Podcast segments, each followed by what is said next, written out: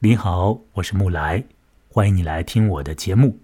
我在上海崇明岛上的家里，要与各位来聊聊我所读到的短篇小说之类的虚构的东西，借由他们来谈谈故事之中和故事之外的种种。在这次的节目里面呢，我要单独的来和大家讲最近所读到的一个小小的文章，它叫做《丁乾熙》。出自于蒲松龄所写的《聊斋志异》。这丁乾熙是什么意思呢？他指的是一个人，一个山东汉子啊。在我们的刻板印象里，对于山东人有什么样的评价呢？我想大家心里面一定会有一个印象啊。呃，有可能这个印象呢来自于一些虚构的作品了，比如说是《水浒传》之类的。但不管怎么样啊，啊，豪爽啊，仗义啊。这样子的一些形容词呢，有可能会和山东那个地界啊发生牵连的。本人的外公啊是山东人，所以我有八分之一的那种血脉啊。呃，不过呢，我外公去世的相当早啊，我没有和他见过面嘛，不晓得他的为人是什么样子。山东那个地方呢，我也一步都没有踏足过。有一些豪爽的性情，有一些啊。仗义的感觉，啊，好客、慷慨，啊，这些都是比较好的素质吧。呃，虽然我们不见得是那样的人，但是我们，嗯，一般而言总是希望能够遇到那样的人吧，是吧？丁乾熙是一个向往成为豪爽之士，向往具有这种侠义风范的男子哦。他一直羡慕一位游侠，那在这个故事里，在这个文章之中呢，丁乾熙也借由一个机会，来表现了他的这种豪爽和侠义。怎么表现的呢？请人吃饭，不止一顿，吃好些，啊，用超规格的礼遇的方式去啊对待一个实质上他见所未见的一个人啊，以前从来都没有见过。结果呢？那个人跑上门来之后，丁乾熙就啊，好生相待啊，用了这种极其超规格的方式 来招待他。那和他呢，呃，怎么怎么讲？叫推食解衣啊，把自己穿的那个好衣服都给他穿了啊，自己吃的好菜啊，不停的给他吃。哎，这位丁乾熙，他要向豪侠之士学习请客吃饭。他也要向一个茅屋的女主人学习请客吃饭哦。这位茅屋的女主人曾经给过丁乾熙一些饭食，也给过丁乾熙的马匹一些食粮。这个茅屋女主人有着很妙的风采哦。我们等一下在具体的讲故事的时候。你就会感觉得到这位女主人的一个风范，以及丁乾熙所向往、所恋慕那种侠义之士的这样的一个啊这种心理的趋势那说到《聊斋》呢，也许你会觉得说啊，里头的故事嘛，会鬼鬼祟祟的，有一些呃神怪啊、狐狸精啊会跑出来啊，坟墓里面爬出来一个人啊之类的啊，来一个女鬼啊。那么我要说，在本次我所要谈的这个丁乾熙这个小文里面呢，上述种种呃灵异现象和超出现实之外的东西一点都没有，并且这个故事呢，呃，在我看起来呢，是不会让你感觉到害怕的。这个故事这篇文章适于呃任何年龄层的人来听和来阅读。好了，那么在。我的这个节目里面呢，此前也已经多次聊到过《聊斋》啊，是与我的朋友黄文杰用连线的方式呢聊过《聊斋》里面的胡四相公、九友，还有小翠啊，以及是天宫和文怡聊过晚霞，各位可以去听听看啊。有的节目是比较长的，这次呢啊，也许会短小一点。我们来看看丁乾熙的经历和他是如何的。请客吃饭的。等一下呢，我要放一段音乐，随后就来说这个故事里面的内容。我会对着原文啊说出我的翻译。那么在有一些关键的地方呢，也会直接的来讲原文了。在介绍完故事之后，我来说出对于这个简单故事的一个呃我个人的新的层次的一个解释啊，或者讲是新的角度的一个解释吧。那这种解释呢，啊和这个故事的啊最后所归总的蒲松龄自己所归总的那个意义啊，还是比较的 呃不太一样的。我甚至于要引用《经济学人》里面的一篇文章，以及啊一个英文的网上的科学呃这个网刊，叫做《鹦鹉螺网刊》里面的一个文章啊，来共同的去帮助我进行我的阐释哦，啊会有点意思。我还要讲讲我个人的一些经历的。那现在呢，我们先进入到这个文章本身，我先来说故事哦。来看看蒲松龄写了如何的丁乾熙呢？我要来放一段音乐，这是《沧海一声笑》哦，黄沾的那首歌的一个前奏。音乐会放四十秒钟，而后来说丁乾熙哦。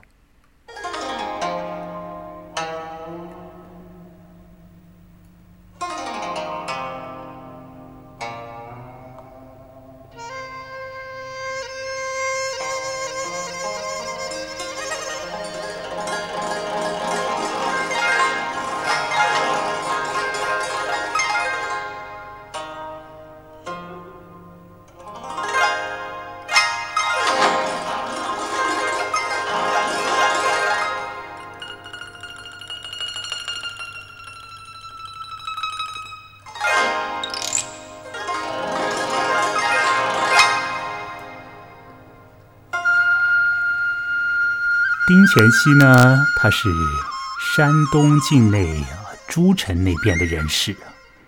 诸城在哪儿呢？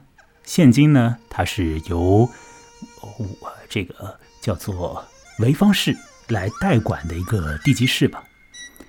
说是这个丁乾熙啊，他相当的有钱呢啊，那么家中的钱呢堆积如谷一般的富有钱谷。他是游侠好义。慕郭谢之为人吗，这个丁乾熙呢，他喜欢这种游侠的风采啊，那么觉得呢，这种讲义气的状态、仗义行为的这种风范是好的，并且呢，他特别的呢羡慕一个叫做郭谢的人。好，这里呢，我必须要来说一下，谁是郭谢。郭谢呢，是在《史记游侠列传》里面呢被记述到的一个人物。这个人物呢，实质上呢，呃，他打小呢就做出了许许多多作奸犯科之事了，甚至于蛮多事情呢，嗯，怎么说都是很不地道的。然而呢，他却又会透过一些特别的行为，来表达出某种游侠所有的啊那种。行为状态，那么到他大了以后呢，竟然就渐渐的呢，成为了啊一个地方上面的被许多人所啊仰慕的一个游侠的这个头领一般的人物啊。那么汉武帝呢，为了要控制 这种啊游侠的呃权势，就要求呢，好多游侠都跑到一个地方呢，扎堆住在那边。那郭谢呢，不想服从这个命令。于是呢，就和啊顶级的官家就结怨了嘛。后来呢，呃，因为一些传言呢，郭谢的仰慕者就帮助郭谢呢，帮他代为去杀人呢。那因为这个罪行啊，郭谢呢遭到了呃这个御史的审判，就被治罪了。那么写这个《史记》的司马迁呢，对于郭谢有一个评价。说是这样的一个人物呢，他是虽然他会去触犯法网啊，做出很多在那个呃这个公共正义的领域啊不太对劲的事情，但是呢，在私德的领域呢，他有些好的地方啊，所以他是也是一个厉害的游侠。好，我讲这么多啊是有必要啊让你来了解的。这个郭谢是什么样的一个人？这个谢字呢，就是解开的这个解字了。郭谢呢是河南的一个人物啊。好，我们接下去继续看丁乾熙文章里面的情况。这个丁乾熙喜欢郭谢的为人，然后文章里面马上写到说：“啊，御史邢台暗访之，丁王去。”这是一句很有意味的话。那么我看到了呢，网上呢有两种关于这个话的翻译啊，都是略加演绎的一个翻译。那有一个翻译呢是说啊，在知乎上面的是说丁乾熙听到消息啊，这个赶紧逃走了。就是御史邢台呢在悄悄的调查丁乾熙，准备抓捕他。丁乾熙听到消息赶紧逃走了，这是一个翻译。另外呢，我看到了一个呃，或许是在港台地区的一个用繁体字所做的翻译吧。啊，他是怎么说的呢？完全不一样啊！说是呃，御史邢台查访他，请他出来做官。丁乾熙不愿做官，逃离了家乡。哎，你看这个南辕北辙嘛，是吧？这个意思上很不一样。一个是要来抓他了，一个是要请他做官。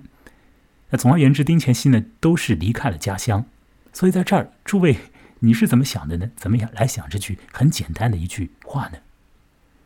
那我要在这句话上呢做一点停留啊。那接下来啊，把这句话解决之后，往下讲的过程里面呢，就会讲的比较快一点这句话很要命的，你必须要注意啊，在原文的这个文言文里面呢，这句话是很简单的了，没有啊有关于丁乾熙心理的描述了。就是写到有一种官，这个官呢叫做御史邢台啊，他跑过来呢是考察和访视丁乾熙，那丁乾熙呢就亡去。这边这个亡啊，我认为是逃的意思，丁乾熙逃掉了。御史邢台不是组织部长哎，他不是来选拔人才的，御史邢台是一个督察机关的官员呢，他是来怎么说？就像我们现在的这个监察机关呐。呃，纪检委啊之类的人物嘛，那这样的一个人跑过来，丁乾熙逃掉，那么你再结合前面这个文章一开始所写到的，丁乾熙呢喜欢游侠，他呃呃这个仰慕郭谢的为人，你把这两个意思综合起来，来看一看，来想一想，再想想丁乾熙很有钱，那也许可以得出一个啊印象，或者说得出一种猜想，那就是呢，丁乾熙呢。呃有可能呢，是触犯过啊，通常而言的这个公共领域里面的一些呃道德啊，或者是法律性的东西的。但是他在私德的领域可能是一个很好的人呢。那不管怎样，御史邢台要来调查他，丁乾熙呢就逃掉了。那逃逃到哪里去了呢？逃到一个叫做啊安丘的一个地方。好，逃到安丘那个地方去了。呃，我查了一下呢，从诸城到安丘呢，大概是现今如果坐车的话是一个半小时的车程啊。所以丁乾熙逃了那么远的一个地方逃过去了，遇到了下雨，就躲在一个叫做逆旅的地方。我们常讲一句话，说是人生啊，什么天地之逆旅啊，觉得逆旅好像是一个很有意思的一个词语啊。实质上，逆旅的本身呢，特别的简单呢，它就是旅行当中的一个中断嘛，就是它是一个小旅舍的一个意思啊，一个休息站的一个意思而已了。而丁乾熙呢，就躲在这个逆旅里面的，去避雨。结果这个雨呢，一直都下不停，就来了一个少年，啊，给了丁乾熙很好的东西啊，给他去吃，蛮多的这个饭食。那么到了。黄昏的时候呢，丁乾熙呢就住到了那个少年人那边的家里。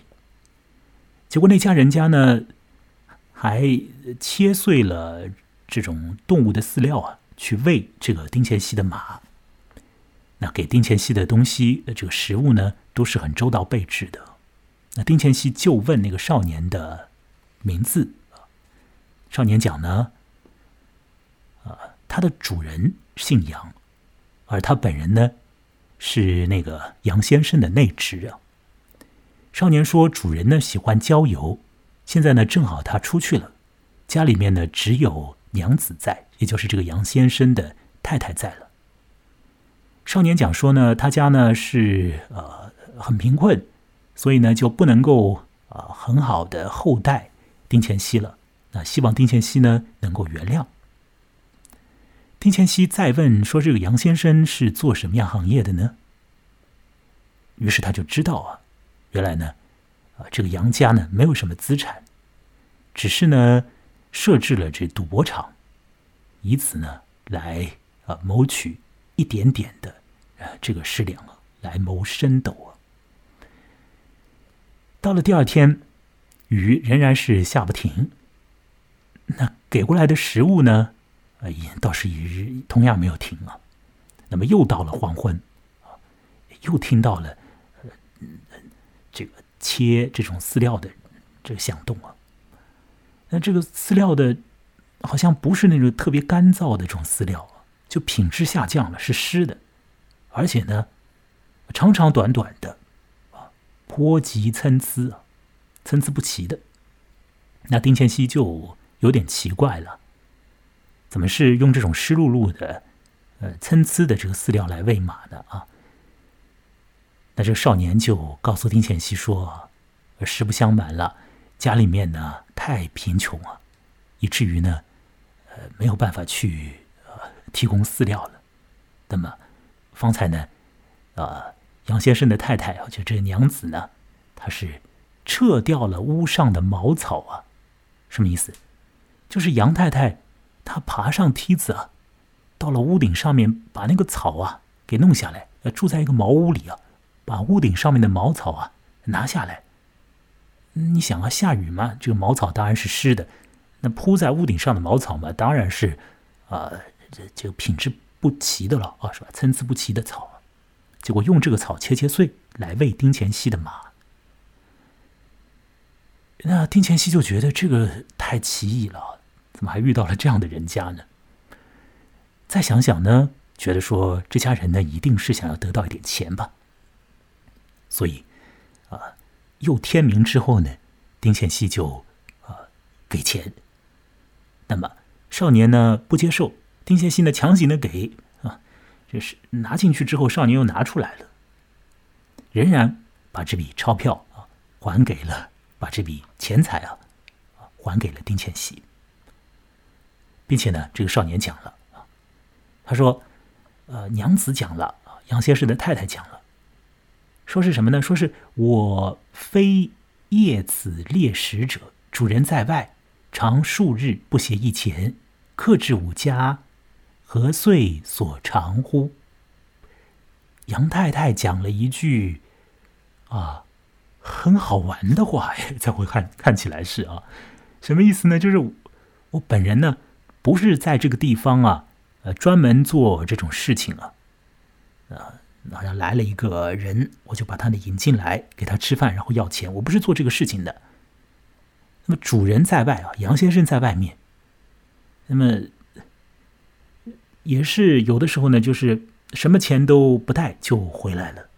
而你到了我家里来呢，我又怎么就好向你来索取这个钱财呢？我为什么讲这句话？蛮好玩的呢，就是。听听看啊，如果按照我们现今的这个呃呃我们的环境来听这句话的话，就会觉得蛮滑稽的。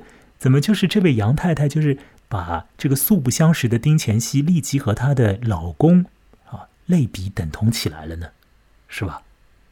是不是有点幽默，或者这里面还含着别的一些东西啊？也许是某种心酸和辛苦的东西啊。等一下讲完故事之后。我会再来说说这句话的。先说那个时候呢，丁乾熙呢很是赞叹，于是就作别了。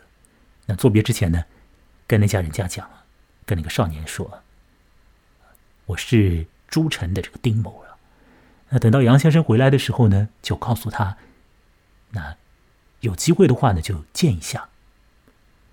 结果过了好几年都没有音信了。那么有一年呢，遇到了饥荒，杨家呢就就困苦的不行了，没有办法维持生计。杨太太呢，就是经常性的啊，不停的啊劝这个杨先生跑过去访问一下丁家，什么意思？就跑过去，呃呃，请求一些帮助了，是吧？那这位杨就最后就听从了，就到了诸城。那么找到了这个丁家，在门口呢就通报了姓名给这个看门的。那报到了呃丁乾熙那边呢，丁乾熙根本想不起来啊，他不知道呃这个来来者是什么样的人呢。结果再三的讲了一些。啊，丁乾熙呢才回忆起来，哦，原来好多年以前呢，曾经有过那么一出，跑到安丘那个地方避雨，后来如何如何，就想起来了。想起来了之后，丁乾熙是什么反应呢？蛮好玩的。他是鞋子都没有穿好，就把鞋子当成是拖鞋一般的啊，很急匆匆的意思是就出来了，赶赶紧的作揖呀，迎接这个客人啊。接下来。好玩的事情啊，要继续发生了。丁乾熙呢，看到来者啊，啊，他衣服呢很烂啊，鞋子呢也都坏掉了，脚后跟都露出来了，就呢把他安排在这个温暖的房间里面呢，设立了宴席啊，款待他，然后呢是崇礼异常啊，用异常的超规格的方式去啊宠他，去呃礼遇他。那到了第二天呢？哦，这个崇礼啊，就更进一层了。干嘛了呢？丁乾熙呢，为他做了帽子和服装，哎，啊，表面很好啊，里子也很温暖呢。那么好的衣服给他，那这个杨先生觉得呢？哦，这个人仗义啊。但是呢，他想想呢，呃，就又增加了一点忧烦啊。想想自己的情况，就增加了忧烦。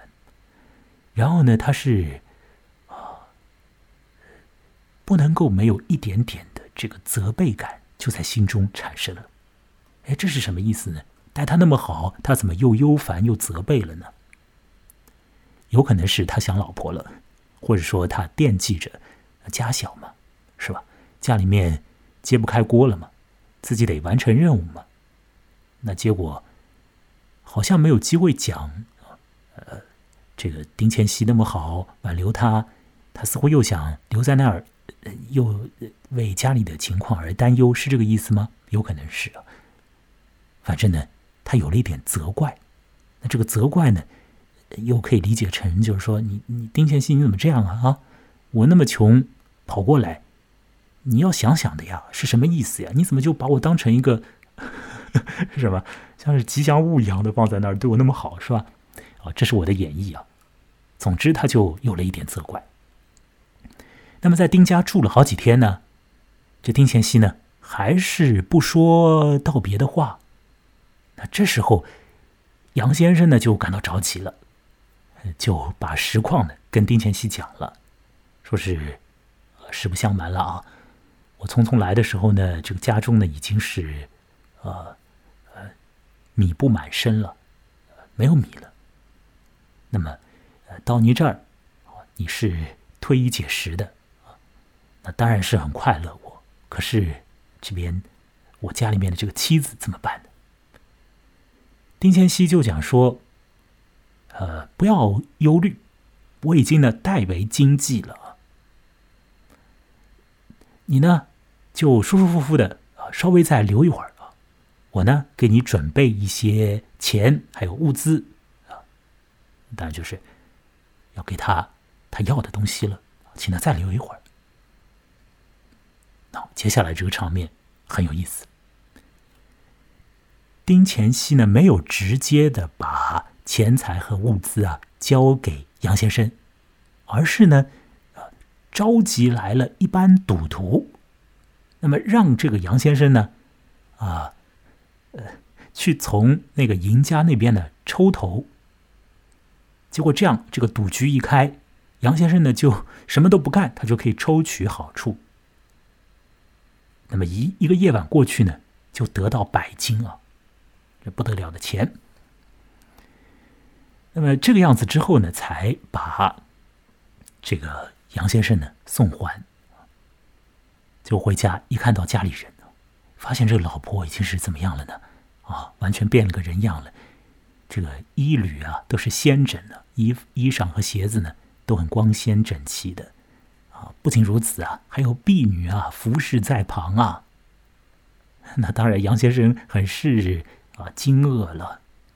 问了以后，妻子就这样说呢：“啊，你走了以后呢，第二天就有车过来了，就把布啊、帛啊，还有那些粮食啊，都拿过来了，是堆积满屋啊，把这个茅草屋 全部都堆满了。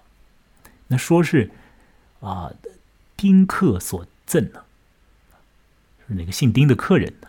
赠给你的。”赠给我们家的，然后呢，还送来了婢女啊，让我去使唤，去驱使。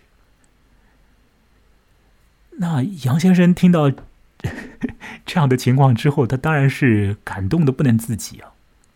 那么由此以后呢，杨家也就成为了小康家庭喽。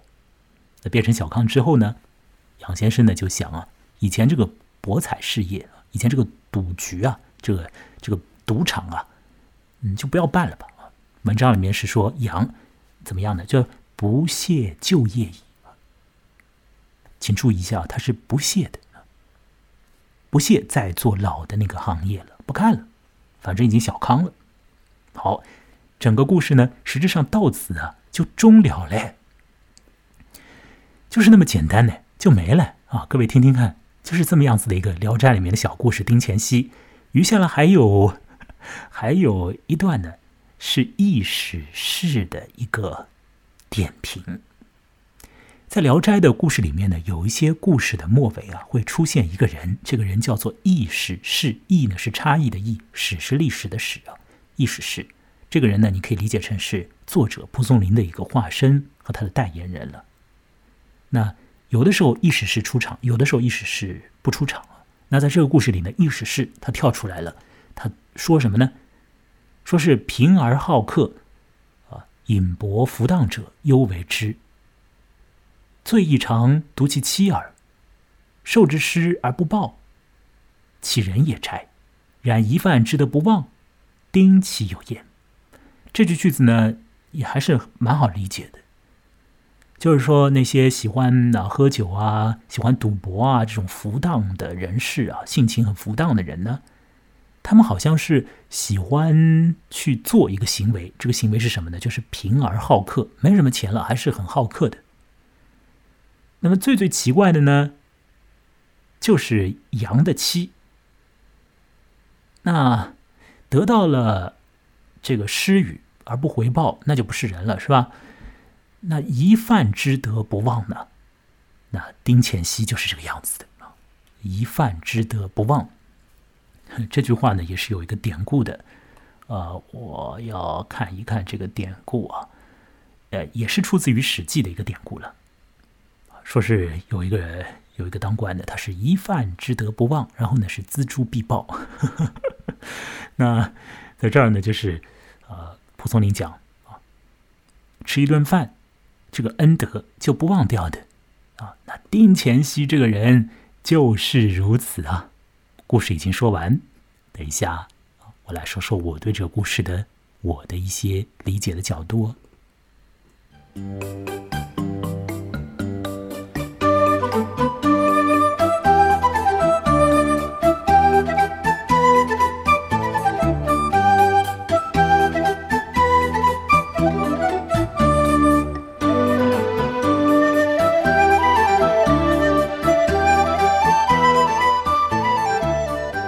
各位呢，你听我讲完丁乾熙以后呢，是不是觉得这个故事，哦，太简单了吧？哦，呃，就是一个人逃出去，或者说跑出去，结果遇到了一家人家待他不错，给他吃饭嘛。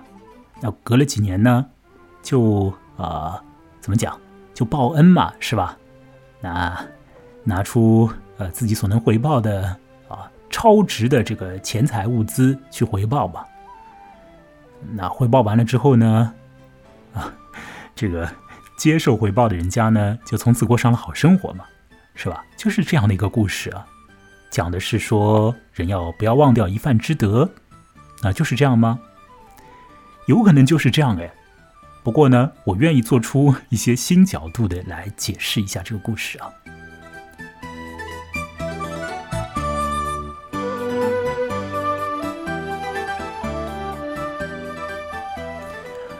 好了，呃，我想来说呢，啊，我的这个角度呢是基于什么呢？是基于这个故事在最早先的时候所提到的那个意思啊，就是说，这位丁乾熙呢，他喜欢游侠的这种风采，并且呢，他羡慕郭谢的为人处事的方式。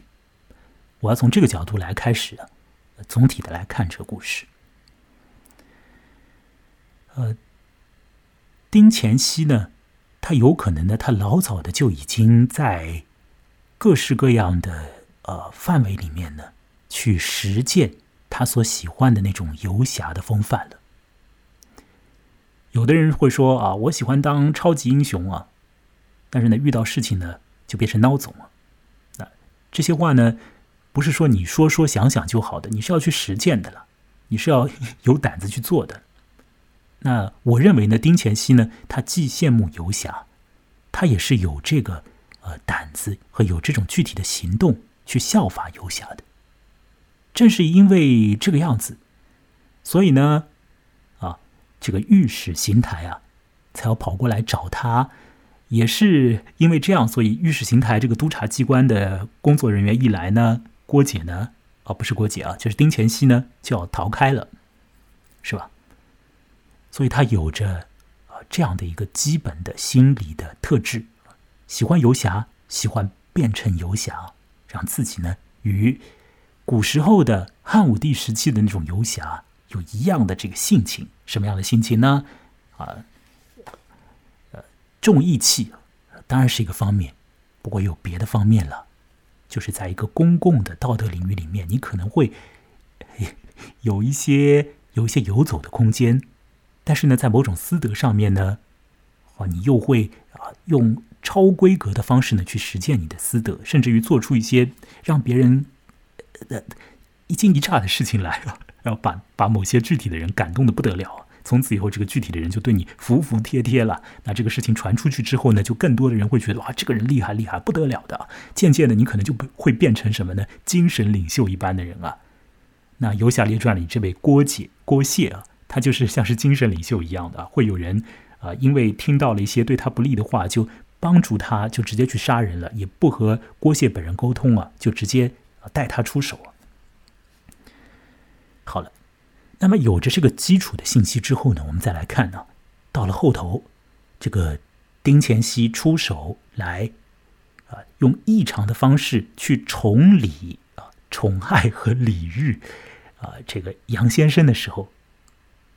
那就很好解释了，就是说，这个其中啊，不见得是一个全然的报恩的行为，而是什么呢？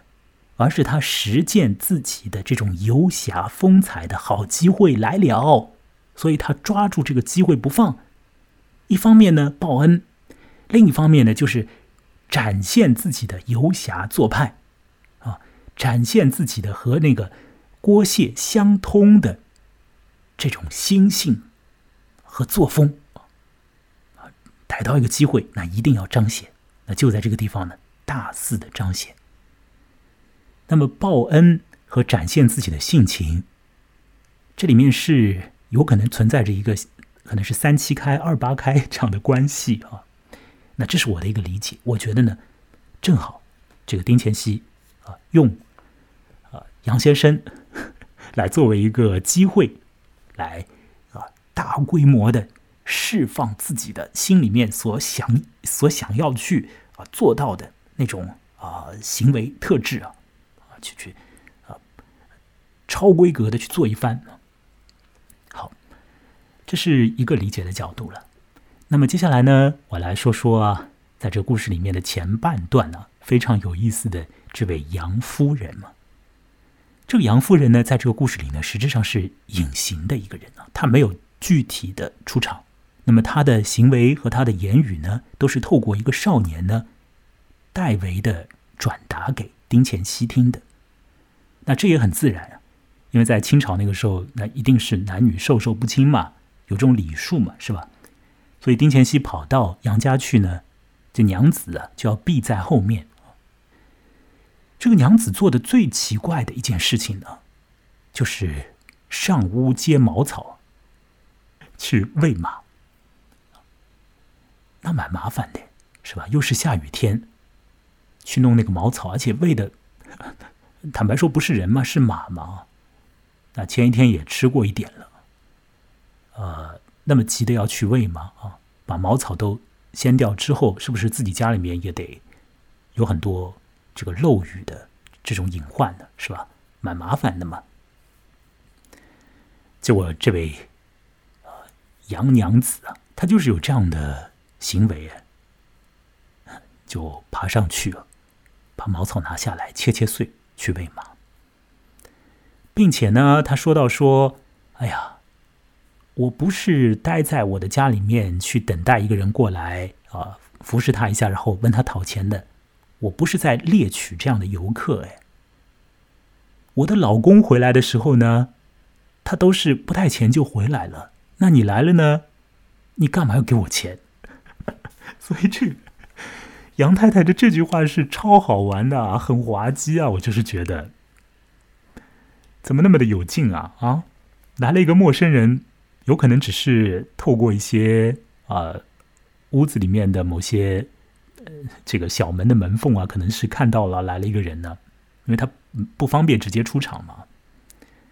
那就把这个人和家里面的呃男主人呢类比等同起来了。哦，我的老公回来都没有钱的，你来了以后，我问你要钱啊？这不像话啊！这就会有这个样子的一个伦理的一个想法，一个道德上的一个想象，有意思吗？好玩吗？在蒲松龄写这个故事的时候呢，我想他肯定嗯不太会啊，从很具体的这个女性的角度啊来呃去呃把这个故事的细节啊弄得很。很是像是现在的一些短篇小说那样的，就是在男女的那个思想上啊啊，都会去写很多。呃，丁乾熙这个故事主要人物是男性嘛，在男性里边的某些的这个心理动态啊，或者说是行为的状态啊啊，会展现出来。那么心理呢，也透过行为展现出来了。那在女性里边呢啊，只是讲了一句话，做了这样的事情。那么，但是放在现如今，我们实质上是可以呢，用我们的现今的角度啊。用这种超时空的方式啊，再来看看这个文章的。那我所看到的是什么呢？我所看到的就是一个独自居住在家里面的，心里面呢可能并不是特别痛快的一个女人，逮到了一个机会，做出了一种有点发作性质的、有点爆裂性质的一个反应。是我的想象啊，我想象的就是这个杨太太呢。她的老公啊，一直在外头呢，不是做这个博彩的生意嘛，做这个赌博的博场的生意嘛，那而且呢，喜欢交友嘛，喜欢社交啊，你就不着家啊，就不着家，你知道吗？就不回来。于是这个女人在家中，也许她有一点难过，哎，是吧？可这种难过呢，也没有办法，呃，具体的表现出来。来了一个客人，寄宿在家里面，好像就逮到一个机会，可以去，呃，表现一下自己心里面的这种不痛快啊，可以去借由这个客人呢，有一点的抒发。那怎么抒发呢？哦，会做出一些蛮怪怪的这个行为啊。下雨天呢，不管不顾了，直接啊爬到楼顶上，爬到房顶上。把茅草都弄下来然后家里面呢可能米也不多，但是呢，哎呀，不管了，反正我的老公也不回来，我来了一个这这样的一个游客，那就给他吃吧，我就痛快一下吧，是不是可能会有这种样子的一个奇怪的好客和慷慨的一个反应呢？有可能，我的这种解释也通啊，是吧？那么，我们再来看看。这故事里面的杨这个人物啊，这个人物呢是到故事的下半场呢他才出现的。就是丁在此前和杨啊是没有见过面的。那么故事里面呢写到这个羊啊受到了丁的礼遇之后和他的这个宠爱之后，宠礼之后呢，这个羊呢，它一方面是接受这个崇礼，另一方面呢，他的心中啊，不能没有一些责怪的这个感觉。你想想看，这种状态啊，你其实可以老早的就讲出来的嘛，就说哦，谢谢谢谢那个呃丁先生呢，谢谢丁乾熙先生呢，那个事实上我来啊，呃，还真就是家中困难，那你给我的这个好处呢，我也可以带到家里去啊。可以这样讲吗？有可能也可以吧。但是这个丁啊不，这个这个羊啊，他是一方面呢，觉得这个好处来了，我就接受再接受啊。温室啊，宴席啊，啊，这个温暖的衣服和帽子啊都接受。但是呢，再想想呢，就想到家里面去。想到家里之后呢，这个心中啊，啊，偏狭的一面又展现出来，就是这种。呃，小心肠的一面展现出来了。我这个意思就是，想着小家里的情况了，那么就不能没有责怪。可是，仍然没有立即的就讲出来说是啊，要照料家里啊。所以呢，啊，如何如何，还是憋着不讲。那么，诸位，你来想想看，这个杨的这种性情和他的做派，和所谓的这个豪侠之士啊，有着游侠风范的人之间呢，是不是有一点的？偏差啊，这个羊啊，好像他做事情的时候呢，还是要考虑这考虑那，是吧？结果到这个故事最末的时候，说是羊看见了老婆啊，穿了好衣裳，有了呃侍女可以这个婢女可以使唤，那家中呢这好东西也就堆满了。羊很感动啊，从此小康了。然后就不屑就业矣，这很关键的。他不稀罕以前的这个事情了，这说明什么？很清楚的一点，就是杨这个人，他不是天性嗜赌之人，也不是一个在骨子里就喜欢开赌场的、坐庄的这么一个人。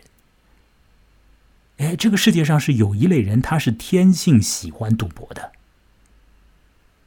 他没钱的时候，他觉得说：“我小赌赌啊，可能赢点钱呢，说不定可能还真的赢到一点，买点彩票，呃，能赢吗？买足球彩票，我不太懂啊。啊，那有了钱之后呢？那当然就是豪赌了啊。那像是这个开赌场的，有可能，嗯，我这个资本本来比较少嘛，弄一个小赌场开开，钱多了以后呢，我本人开大赌场了，是吧？把规模扩充。”啊，从此就潇洒了嘛。那意气风发的这个大赌局一开，啊，多少爽快啊！但是杨不是这样的，他是啊，就谨守这个小家过日子吧，不屑就业矣。所以诸位看看杨和丁啊，这两个人啊，不同的。丁怎么会家里有那么多的钱呢？他是喜欢游侠的风采，并且有可能在公共领域他做了一些怪怪的事情哦。这个故事当然没有去讲，所以引起了御史邢台督察机关要找他喽。而杨呢，哦，他的心思也有点复杂，也有点好面子，虽然蛮穷的，又喜欢郊游，又老早又开这个赌博的这个局。那有了钱之后呢，又马上收敛，不想要做以前的事情。所以羊和丁的性情啊，很不一样，很不一样的。伊史氏的评述啊，非常简单了啊，说是喜欢喝喝酒啊，喜欢赌赌博的人呐，性情啊，浮来荡去的人啊，不稳定的人啊，他们呢，哎，却也是贫而好客之人呢，没什么钱，还是很好客的。最奇怪的是那妻子，哦，那得到了好处不回报，不像话。那么一饭之德不忘呢，就是丁乾熙了。易史式的评判呢，很清爽啊。他最有意思的是第一句话啊，我觉得最有意思的是第一句话。后面这个所谓的一饭之德不忘啊，什么什么的，当然你能做到一饭之德不忘也很了不得。但是要不要做到，这是你的事情。但是第一句话就很好玩啊。贫而好客、饮博浮荡者尤为之。诸位想想，如果你在你的生活里面有一些喜欢赌博的人，有一些嗜好的人啊，有一些喜欢痛快喝酒的人啊，是不是这样的人呢？就算没什么钱，哎，很好客的。你有没有过这种样子的经验和体会呢？我跟你说，我倒还是有一点的。啊，所以这句话，就就刺激到了我的眼睛了，我觉得很有意思。那后边意识式的评述不说，那前面的我也讲了我的一些角度。什么角度呢？第一，就是从丁乾熙的他的一贯的这个心理的状态，或者讲故事没有明确交代的他的一个行为的这种啊，通常而言的这个状况，喜欢游侠。喜欢做像游侠那样的事情，来去啊理解或者来去看待，到了故事后面啊那种所谓的报恩啊打引号的报恩，把一个人像是宠物一样的放在那儿，把他一家子都宠起来啊，这感觉，这个一方面是报恩，另一方面也是借机展现自己的这种啊侠义的这个性情啊，而且是过激的。超分量的展现，因为有可能郭谢也是这样的，这汉武帝时期的游侠也有这样的这种特别的这种做法。那么第二点呢，我的那个啊理解的视角呢，啊是从杨太太那边呢，上屋去接下茅草来啊，去招待那个呃素不相识的客人的马。这件事情会让我觉得，这好像是一个女性啊，对于她自己的丈夫有一点怨恨之后的某一种心理的一个爆发和一次发作的行为啊，这是我的一个奇怪的理解啊。那当然，这是从现在的角度来看呢，来看这个故事的时候的一个个人的一种视角上面的一个可能性啊。那么第三个我的理解的角度呢，就是去对比这个呃丁。和那个羊，我会发现这两个人呢，心性上面有很大的不同。好了，那这故事的情况说完，我的一些解释的视角呢也说完了。接下来呢，我来说《经济学人》上面的一个文章啊，啊，让我再来放放这沧海一声笑吧啊，这种游侠的风范呐，豪情万状的感觉啊，当然还是不错的，是吧？啊。我在岛上面也没有什么机会去释放这种性情啊，有可能我也有点这种性情啊，平而好客嘛，有可能吧。饮博不当之事，我是这样的人嘛，饮我是会饮点的，但近来酒呢饮的比较少啊，饮一些什么呢？咖啡啊，不停在饮 啊，就白开水啊，饮的特别多。我是一个非常喜欢喝东西的一个人了。好，哎，我要来说说。经济学人上面的文章，我来看看这个文章啥时候的呀？哦，二零二零年四月份的时候，二零二零年四月份的时候啊，我也是从外头的一个呃广播里面听来的。那后来我就去自己看了这个文章。这个文章的标题是什么个样子呢？啊，也许呢要把这个标题呢来呃说一下为好啊。呃，我来看一看这文章啊。文章标题呢，大概就是说，嗯，啊，做善举，呃，是可以防止从呃隔离、孤独、呃隔离的这个状态啊，螺旋下降到一个 孤独的状态啊。做善善行善事是可以来防止从啊这种隔绝的状态呢。就是往下降，降落到一种孤绝的、孤独的状态啊，solitude to loneliness，可以防止这样的一个发展的趋势。但这个文章呢，有一个背景啊，是在那个疫情爆发之后嘛啊，那么很多人呢都 在这个公共公共生活呢受到了一定的限制，是吧？只能待在家里，那就有一些这隔绝的这个感觉。这个文章里面讲说啊，感到孤独的人呢，他们血管里面的某些因子啊，如果去检查一下的话呢，和不感到孤独的人呢，实质上会有这个指标数字指标上面的不同哎。所以这个孤独啊，它会影响到某种这个血液的这个状态的。那么，而你怎么样去改变这种孤独的状况呢？就是你做一些所谓的这个 kindness 的这个事情啊。那什么又叫做是善事呢？就是你做一些慷慨的事情，这就是善事。呃，你给一些什么别人一些好处，哪怕是说一些好话，这样子的话呢，会减少你的这个血液里面这种异常，那从而呢，等同的也就是你的孤独感会减少。经济学人上面这个文章大概是这这么样一个意思。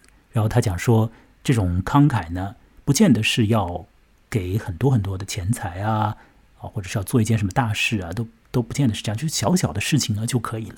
你一点一点的小事啊，都会让你呢变得不太孤独一点啊，会让你的这个呃生理的情况和心理的情况呢一同变好一点。那我觉得这很妙嘛，是吧？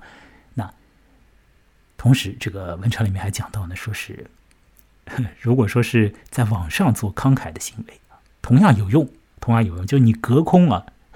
说点好话啊，比如说打赏一下，同样有用。所以各位呢，你也可以来考虑打赏我一下啊。这样的话呢，你会更不孤独，你的身体呢也会更好。你做一个善行了嘛，是吧？你做一个好事，慷慨之举啊，是吧？好，我为什么要讲这个文章呢？因为我方才在说丁乾熙的时候啊，再去用我的视角去来看待这个杨太太的时候呢，我的一个想法是杨太太。很孤独的，因为杨先生不着家，喜欢郊游，开了个赌场。回来呢，呃，没有什么钱，这呃姑且不论了。他不太回家的。你看，这个丁住在杨家那么几天了。一开始的时候，少年讲说啊，正好这杨先生不在。后来这几天里，这杨根本就没有露头啊，是吧？他不着家的嘛。所以这个杨太太呢，大概是孤单寂寞了吧。孤单寂寞的状态之下呢，你做点好事，做点慷慨之事，你的这个孤单寂寞啊就会减少不少。哇，你的身体啊也会运转的更好。嘿嘿，那这位杨太太她很慷慨啊，啊，拿出家里的饭食招待客人还不算，还喂马啊，喂他首先把可以喂的好的这个草料都喂了。接下来呢，呃，就把屋檐上的这东西啊都拿下来啊，屋顶的这个东西都拿下来，是吧？这对他而言是极慷慨了吧？那这种极慷慨的行为，就激活你身体里面的一些好的反应啊，也让你不那么孤独，有意思吗？呃，我再来说一个信息啊，再来介绍一个材料，就是我从啊，呃。一个叫做《鹦鹉螺网刊》吧，它上面有一篇文章呢，讲到了这个呃呃呃睾丸酮这件事情啊。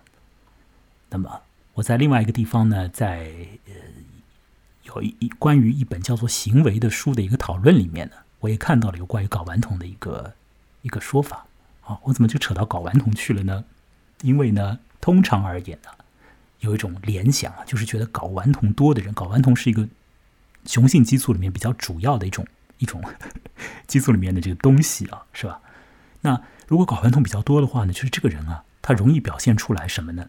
比如说有有攻击性啊，这是一般的一个想象一个联想。那同时呢，也会表现出来这种豪迈的啊，这种仗义的这种行为啊，很慷慨啊，啊，贫而好客，这是你要睾丸酮高一点的，就你更容易贫而好客。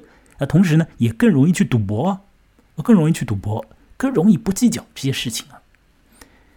那么，呃，很多情况下呢，人们呢只是把睾丸酮高低啊和有有没有攻击性啊两件事情呢，就是把它对等起来了，对应起来了啊。那就觉得说睾丸酮高，那男性呢就是攻击欲高啊。那我看到鹦鹉螺网刊上呢说，这不见得是这样的。那么那本叫做《行为》的那个那个一本书啊。里面呢讲到睾丸酮的时候呢，也是这个样子的这个见解，就是说，并不是睾丸酮高就攻击性高，而是什么呢？睾丸酮这个东西多了以后呢，你会变成一个呃更加不去计算呃某种代价的一个人。你会变成一个更加容易为了做一件事情而不管不顾别的事情的一个人。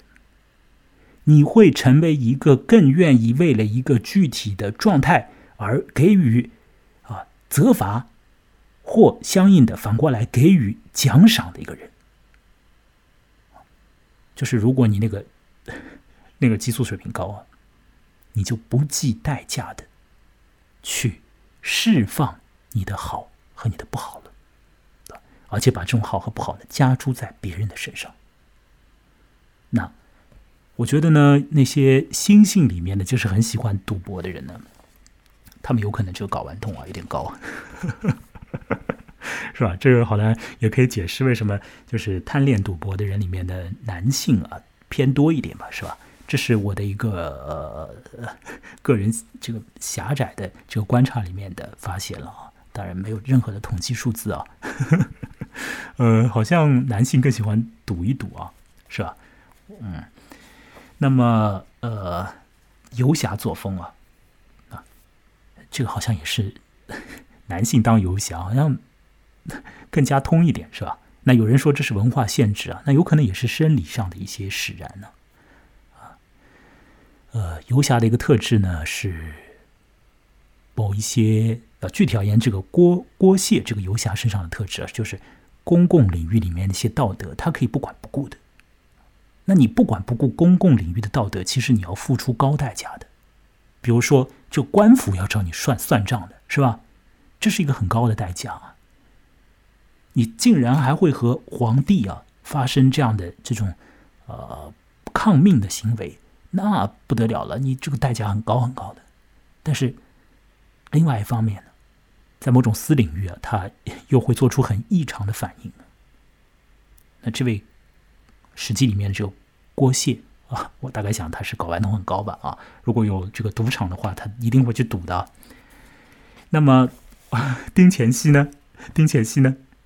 他在文化上面受到郭谢的影响呀，啊，学郭谢嘛，那说不定他心里面睾丸酮也蛮高的，我是这样去想的，这样去想象啊。而那位杨杨先生呢，有可能就不太一样一点，有可能不太一样一点呢。嗯，好，这是我的扯开来去瞎讲一通了。以前呢，我有一个室友啊。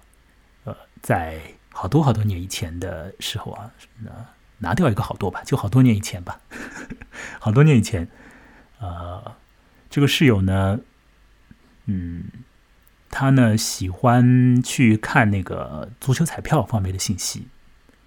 当时他刚和我住的时候呢，还有一个工作，后来住了一天还是两天啊，就这个工作他就不做了。那他这种性情。和我这种性情啊，也有点相通啊。我也是这样的人，干了一天两天也不想干，不干了。但不知道他怎么回事，反正就不干了。后来他就一直在研究足彩，他说他很喜欢啊，去啊看这个足彩上面的这动态啊，有钱自己也会买的。他想，哎呦，这个人是喜欢赌博的人吗？我是这样想的。后来发现，哎，他还真是，他蛮喜欢赌一赌的。什么事情他想赌一赌的，有这种性情。后来呢，我进一步的发现什么呢？就是他这个人呢。他经常是左手进一笔钱，右手就把这笔钱给别人了。哦，很有意思的，他不停的在为各种各样的人借钱，包括问我借钱。然后呢，他这个我我当时的时候呢，还没有直接给他钱呢，就是房租给他免了。那是我先租了那个房子嘛，后来他住过来啊。那个呃，他会拿到钱之后呢，他一部分他留留下来，他自己生活需要嘛，是吧？他又拿出一部分钱，就又借给别人去了。但是说是说是借了，实质上就是送了。我觉得他行为做派，我当时的时候年纪那个比现在小一点嘛，我会觉得，哎呀，你怎么这样？你要好好生活啊，是吧？要好好工作，好好攒积蓄啊，我们都不容易啊，出这个意外什么的很麻烦，要很多钱呢。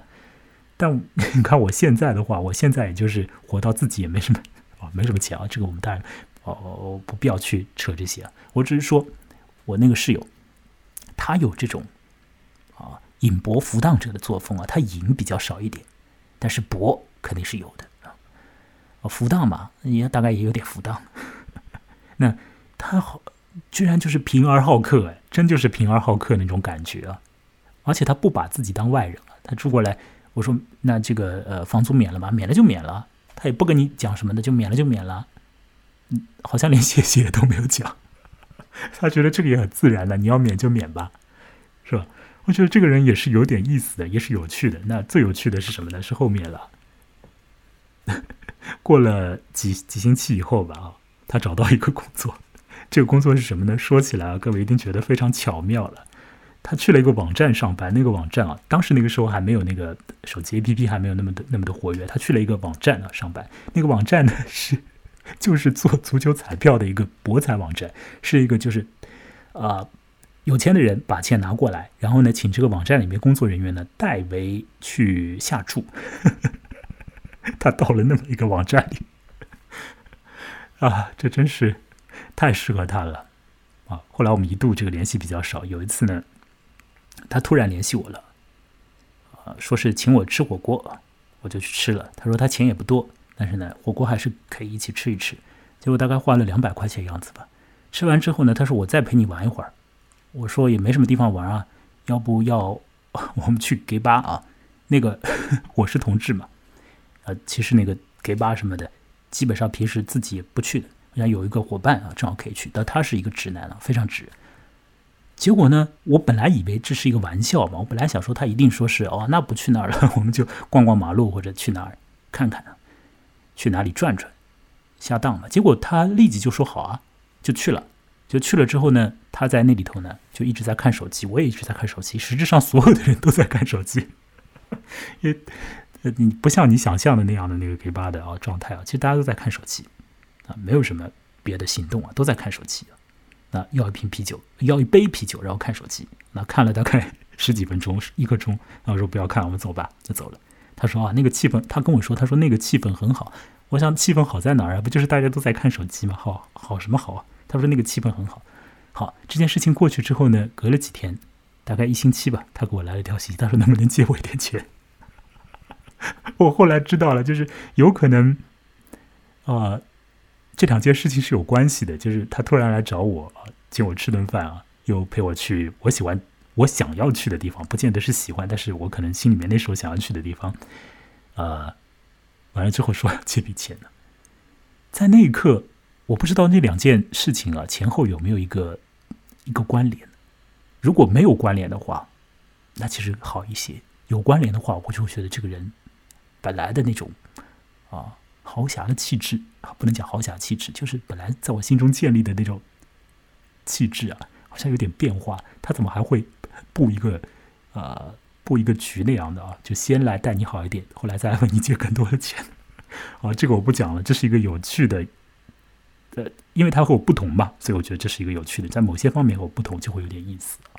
好了，那么丁乾熙的故事讲完。故事内容说完，那文言文里的一些信息也说了，我的个人的视角也讲了，那经济学人的文章和鹦鹉螺网看的文章都讲到了，还扯了一些睾丸酮方面的事情。呃，那慷慨对人是有用的哦，所以呢，各位可以来慷慨一下，慷慨一下哦，这样呢啊，对你的身心是很好的。照着经济学人的说法呢，啊，你的身体里面的反应呢就变好了，在网上做慷慨之事同样有效哦。嗯。好，徒而有效，就是这个样子哦。那么我们本次的录音就进行到这边啦。啊，现在听到的还是这黄沾的音乐。要不要我们听一下刚才那段更加开心一点的音乐啊？更加开心一点的音乐是叫做啊“少年十五二十时”，应该是在《梁祝》里面的一段呢。啊，嗯，我们来听听看这段呢。刚刚已经放过的，前面讲故事的末尾放的，蛮好，蛮好玩，蛮开心的音乐，再开心吧？开心不开心啊？如果你做了 kindness 的事情，就更开心啊！好，那我就讲到这里了啊。那啊，诸位要不要当游侠？要不要啊？慷一个大凯，请别人吃顿好的，啊 把别人当成吉祥物一样来对待啊？呃，各位自己去决定吧。啊，好，我的个人的微信公众号叫木来，和我本人是一样的，羡慕的慕，来去的来。